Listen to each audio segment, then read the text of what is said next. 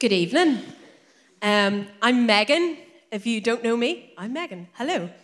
And tonight we're going to be chatting all about friendship what that looks like, what the Bible says about that, and particularly what that looked like in David's life. So lean in and let's get kicking off.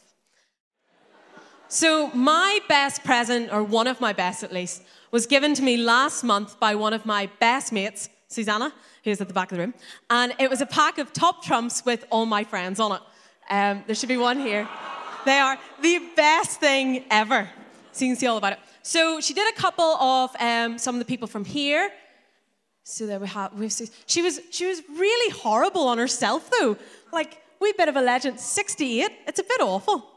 Um, but she also got a lot of my friends from home involved. Here we have a few of them. These were so funny because they um, she got them to do them themselves, and it's like really specific humor, but it was so funny. Um, but as I was flicking through them, it got me thinking about some of our stories, some of the like crazy times we've had. And here we have Josh and Josh. So, or as we refer to them, Jay Woody and Jay Marr. One of my favorite stories of the two of them is also the story that they would literally kill me if they knew I was telling you. and it's from a couple of years back. They were both at Jay Woody's. Just to clarify, they also don't look like this anymore because I feel like it, with the photos, you're going to be really confused by this story. Anyway, back to the top trumps. Um, so they were both at Jay Woody's and started wrestling.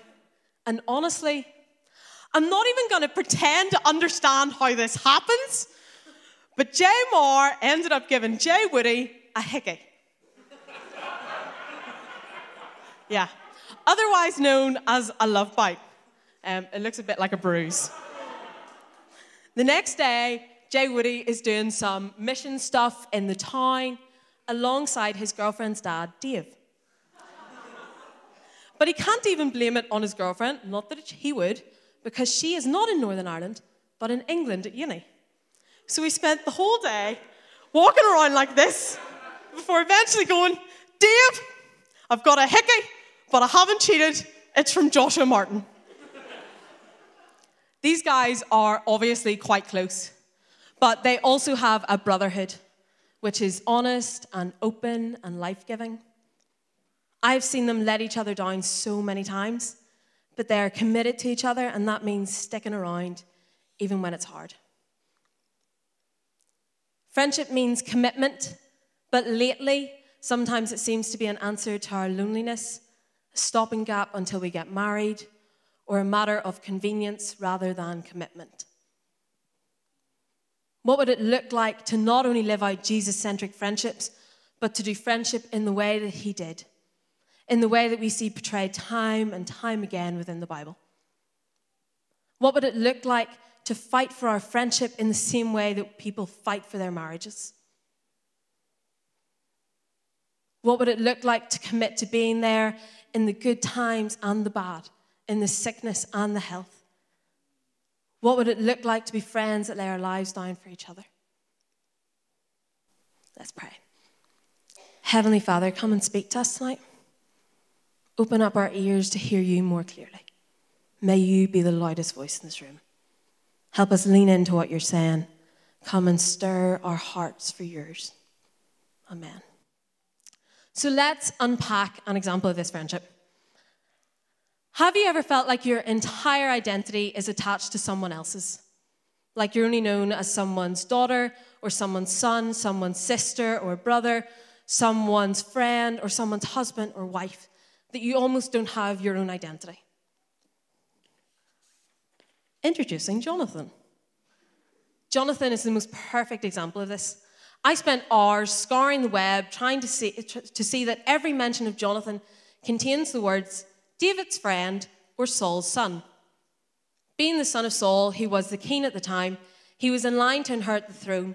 And instead, here is a boy who completely lays down his own destiny for that of his friend. Jonathan could have been king. He could have been remembered as great, or he could have been remembered as bad, but he could have been remembered for being more than the friend of David. Um, if you have your Bibles with you, that'd be amazing. We're going to be journeying through quite a bit of scripture. So It'd be great to get those up. We're going to be looking at 1 Samuel 18 1 to 5.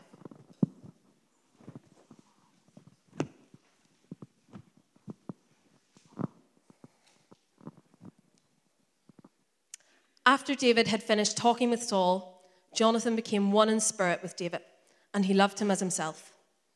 From that day, Saul kept David with him and did not let him return home to his family. And Jonathan made a covenant with David because he loved him as himself. Jonathan took off the robe he was wearing and gave it to David, along with his tunic and even his sword, his bow, and his belt. Just for context, this is just after David's defeat defeated Goliath, um, literally straight after. So, when, when we're looking at this, when is the last time you felt truly vulnerable?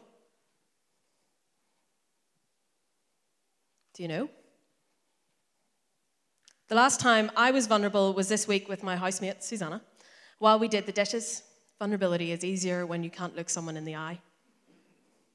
Vulner- um, she asked me a question, and I could have brushed it off, but instead, I was honest, as I would expect her to be with me. I have to actively practice vulnerability in my life as my natural response is to flee. But I've learned who my people are that I need to practice vulnerability with, and that's not everyone, and it shouldn't be. We see this with Jonathan. Jonathan chooses to make himself completely vulnerable before David, and only David. Before the boy who could have been his enemy, he lays down his weapons and clothes the shepherd in the robes of a prince. From Jonathan, we see this beautiful act of surrender. Mature friendship requires surrendering before our friends, laying down all that's heavy and ill fitting, not because they can or should carry it, but because they can help lighten your load. Because if we journey through life together, we don't just want the highlights reel, we want the tough and the hard so that we can fully celebrate the highs together. Who are the people in your life that you can be vulnerable with? Who do you feel like you should be vulnerable with? Perhaps you don't know, and that's okay. Within our friendships, we can also encourage vulnerability by taking the time to ask good questions. Not for the sake of vulnerability, but out of a love for the person and a yearning to know more about them. Jonathan made a covenant relationship with David because he loved him as himself. The term covenant is of Latin origin, convenire, I don't speak Latin, I have no idea, meaning a coming together. Covenant is this big Christian word that is used frequently in the Bible, and we see it mainly with God when God enters into a covenant or partnership with his people. Both sides have to play their part. God uses covenants to try and rebuild the relationship with the people of Israel that was broken by Adam and Eve in the Garden of Eden. Yet the people of Israel break the covenant every time they continually fall short of the glory of God. Yet our God is gracious, and He sends His Son Jesus to fulfill and restore all the covenants that were made. Through His death and resurrection, the new covenant is created, and through following Jesus, we are all able to enter into a partnership with God. I'm telling you all this because I don't want the reality of how massive a thing this is to be missed. In this circumstance, it refers to a lifelong bond bond. Some people prefer the term bond. This is a circumstance of a lifelong bond of friendship being sealed. Marriage is also a form of covenant or bond. The one thing I take away from this when I read it is that this covenant meant a high level of commitment. They vow to be friends for life. They commit to being there for each other in the highs and the lows, in sickness and health. They are bound together as one. And it completely undermines the modern day view of friendship that sees friends for seasons. That sees this group of pe- people from my uni years, this group of people from my teens, and this group of people from my 20s, before moving on and finding yet another group of people. How often do you hear people say, Oh, we drifted apart? Sometimes we drift because we have to, and in complete contradiction. Some friends are for a season. More often, however, we lose friends because we aren't prepared to fight because the act of admitting that you need someone is vulnerable and difficult. It can be all too easy to place friends as our backup plans for married life and family and see them as a temporary fixture and not as the lifelong, nourishing friendships that we need to fight for. When I was 17, I had this group of friends. We were a range of ages and from different life stages, but they were my gals. We spent every weekend together and we loved each other. One of them, one day, one of them just seemingly vanished off the face of the earth, kind of like the friendship version of being ghosted. It was hard because I valued her friendship and her input so deeply. And when we all drifted, it truly hurt. I wish that I had been mature enough to fight or at least ask why. Value your friendship enough to fight for them. Jump forward with me to chapter 20. Here we see this honest and trusting conversation between Jonathan and David. Saul is beginning to recognize David as a rival for the throne, and David fears that he is soon going to kill him. In the conversation, David's saying, Am I going to die? Can't you just do it? And Jonathan says, You're not going to die. I'll protect you. Every friendship requires two things, and that's honesty and trust. Jonathan is so honest, it puts his right to inherit the throne at risk, that it puts his relationship with his father at risk. Often, honesty risks something. It's not always an easy thing. Have you ever been, have you ever had to tell a hard truth? Have you ever been told a hard truth? A few years ago, I met with one of my best friends for brunch, and we had a really difficult but deeply life giving conversation. Around this time, I hadn't been that well, and my friends had stepped up massively. I wasn't the easiest person in the world to be around at this stage, and yet they were there day in and day out. Which meant when my friend sat across the table from me and told me that for the last six months she's had crippling anxiety, and I had to admit that I hadn't even noticed, my heart broke. I had to admit that I'd been so wrapped up in my own circumstance that I hadn't seen hers. I had to admit that I'd been a rubbish friend, to which she replied, Yeah, you have. That honesty allowed us to step up in terms of our relationship with each other, and it gave permission for her to expect more from me. Honesty isn't, even, isn't easy, but it is loving.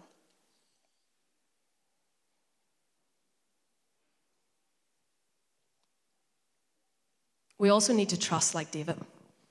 David has every reason not to trust Jonathan, the son of Saul, but he has every reason to trust Jonathan, his friend. Yet it's a trust that takes risks. He literally places his life in Jonathan's hands. Sometimes we need to trust when our friends tell us something that it's out of love. We need to trust their judgment and trust what they tell us is true. So, Jonathan asks David to trust him, and they concoct a plan. They decide that David will miss the big feast that's happening, and Jonathan will gauge how Saul responds to this. At this point, God has left Saul. He is completely detached from God, and subsequently, his decision making has completely fallen apart because he is not in step with God. That this means that Saul is filled with rage and jealousy, and his judgment is clouded. We see this clearly in verse 30 after Jonathan lies and says that David has gone to Bethlehem to be with his family. At this point, Saul's temper rages. Saul's anger flared up at Jonathan, and he said to him, You son of a perverse and rebellious woman. Don't I know that you have sided with the son of Jesse to your own shame and to the shame of the mother who bore you? As long as the son of Jesse lives on this earth, neither you nor your kingdom will be established. Now send someone to bring him to me, for he must die. Why should he be put to death? What has he done? Jonathan asked his father. But Saul hurled his spear at him to kill him. Then Jonathan knew that his father intended to kill David. The next morning, Jonathan goes out to the field for his meeting with David. He was hiding there. They've decided that they, he would shoot three arrows and then send a boy to collect them. And if he says, They're at the side of you, David is safe. But if he says, They're beyond you, he is not. You can see where this is going. He shoots three arrows and says, Aren't they beyond you? David is unsafe and has to flee. 1 Samuel chapter 20, verse 41.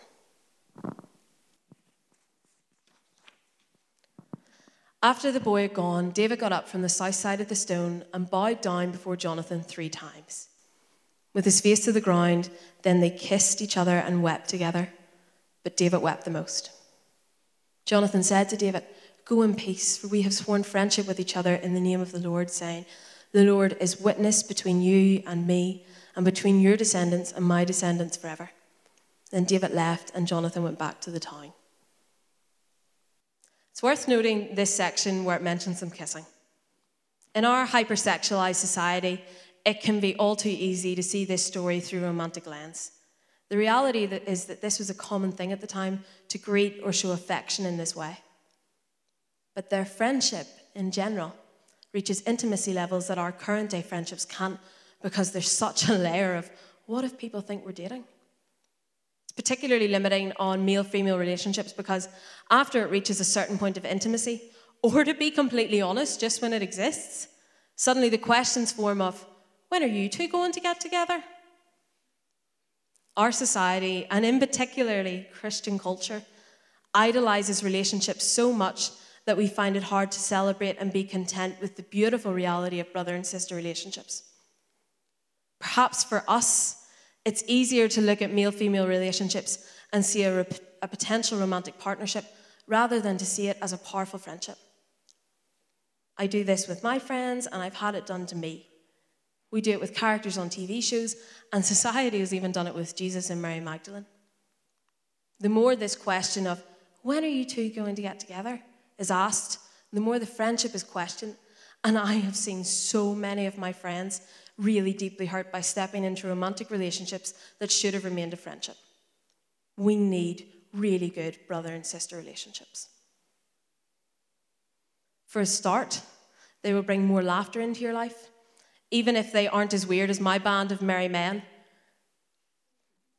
But mixed friendships are, will also push you and strengthen you they will call out the things that no one else sees.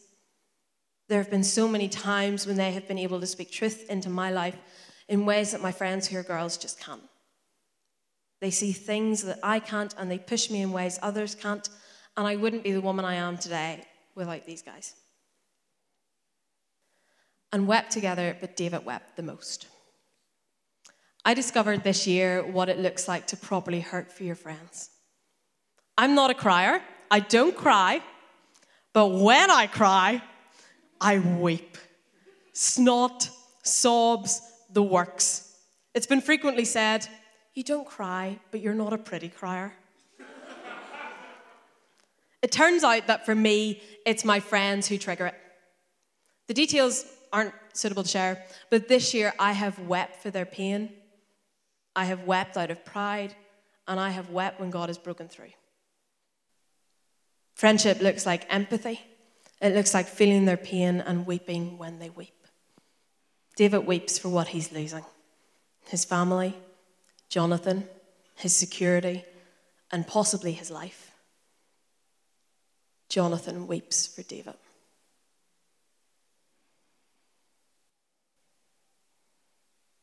When we unpack David and Jonathan's friendship, we're not enlightened as to how good a friend David is but to how incredible a friend Jonathan is, who continues to pour out this unconditional love and lays down his entire life to raise up David. Most of us want friends like Jonathan, but we don't want to be him. We want to be David. David gets all the victories. He's the one who defeated Goliath. He's the one whose name echoes around the land. He's the one who becomes king. And Jonathan is the one who lays everything down for his kingship. We'll support our friends, but we're not, laying to lay, we're not willing to lay down our entire future for them. Perhaps this is even an issue within our relationships and our marriages. We want to be bound as one, but to maintain our personal identity. And the idea of laying that down is scary. I recently heard a female leader who is very influential and who I personally think is great speak recently, and she mentioned how, within her husband's vows, he made a commitment to put her ministry before his. And he has lived by that every day of his marriage, continually putting her before himself. We need to be Jonathans, not only in our friendships, but in all areas of our relationships. Maturity looks like not just wanting friends like Jonathan or leaving today, heading out on a hunt for them, but starting first with ourselves. Instead of getting better friends, Let's be a better friend. Let's raise the standard of friendship. And if tonight you are crippled by loneliness and you've zoned out to this whole talk because you don't feel like you have any friends, we see you and we are so glad you're here. We would love it if you would consider joining a small group and stepping into our community. We would love to get around you and love you. You're so welcome here. One in five people are lonely. It's an epidemic in our workplaces and schools and on our campuses. We are called to be friends to the people in the lonely places. We are called to befriend the hurting and the broken. Who are the people that you can get alongside and befriend? Invite them for dinner or bring them along to the pub. Most of us have been that person at one time or another, and we need to draw near to them and remind them that they are seen and they are loved. David was the assumed Messiah, but Jonathan actually has so much more in common with Jesus. Jonathan is a living example of Jesus' will for his followers. My command is this love each other as I have loved you. Greater love has no one than this, than to lay down one's life for one's friends. Jesus sets a really high standard of friendship and what it means to be a spiritual brother. And because he is the Son of God, we don't see this as being something we can match. But Jonathan was the same as you me. He wasn't the Son of God. And while most of us can't reach the standard of friendship, it doesn't mean we shouldn't try. We also see Jesus through Jonathan making himself vulnerable and removing his dress, placing it on David. Jesus makes himself vulnerable and naked, took off his robes, and replaced our rags with the robes of a prince. Jesus commits to us despite us consistently falling short. With his disciples, he was let down time and time again by Judas and Peter, but he fights for us. He literally fought hell for us. He sticks around and he will never leave you. He weeps with us. There's this story in the Bible where a friend of Jesus has died called Lazarus, but he didn't come in time to save him. When he arrives at the house, the sisters are heartbroken and Jesus weeps. Not because he didn't know he was about to raise Lazarus from the dead, but because he hurts for our hurt. He loves us unconditionally. There are no limits, there's no rules or restrictions. He just asks that we trust him he just asks us to be his friend. I have great friends in my life, but Jesus is the best friend I have ever known. That might sound cringy, but I can stand up here and tell you that that is the absolute truth. I have let him down so many times, but he pours out his unconditional love again and again and again and again.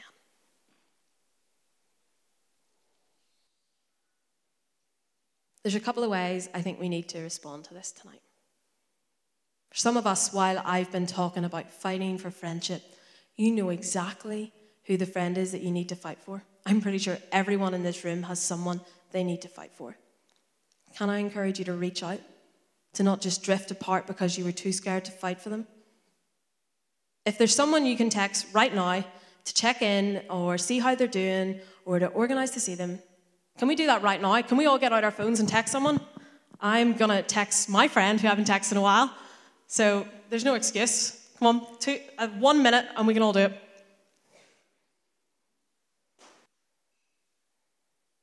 Maybe tonight you've realized you need to step up the way you're doing friendship. Can I encourage you to go and have some really honest and vulnerable conversations to define your friendship? and commit to each other and what you want your friendship to look like. Sounds weird, but it's actually a really healthy practice. We stand with me?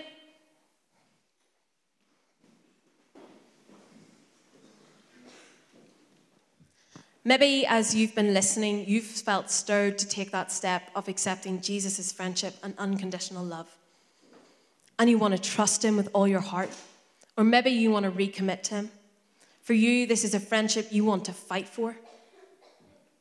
If that's you, can you be really brave and place a hand on your heart and repeat this prayer either into yourself or out loud? In this room, there's nothing scary about that. Most of us have said this prayer at some point, and we want to celebrate that with you This isn't something to be done in the shadows, but to shout about in the light. Jesus, I acknowledge that you're the best friend I have ever known. I believe in you and I believe that you died and rose again for my sins. Forgive me for all the times I've let you down and turned away from you. I give you my heart and I invite you into my life. Amen. Finally, I think tonight God's asking the question Are you prepared to be Jonathans for the kingdom? In our highly individualized culture, the culture that demands that you define every part of you, whether that be through your job or your family, your deeds or your friends, your relationship status or lack of, are you prepared to only be remembered as the king's son or daughter? Not for your deeds, but for his. Are you prepared to be used as a doorway for God to expand his kingdom through? Are you prepared to lay down your life for that? Maybe for some of you, that's the first time that you've ever said, Yeah, God, have my entire life. For others, this is a response to his cries of step it up. But for some of you in this room, this literally looks like laying down your entire life. It looks like a cry of surrender and completely submitting to him. I think there's some element of this nearly all of us can respond to. I know I can. So let's turn to the person beside you and take turns praying that you become more like Jonathan in your walk with Jesus, both in your relationships with others, but also your relationship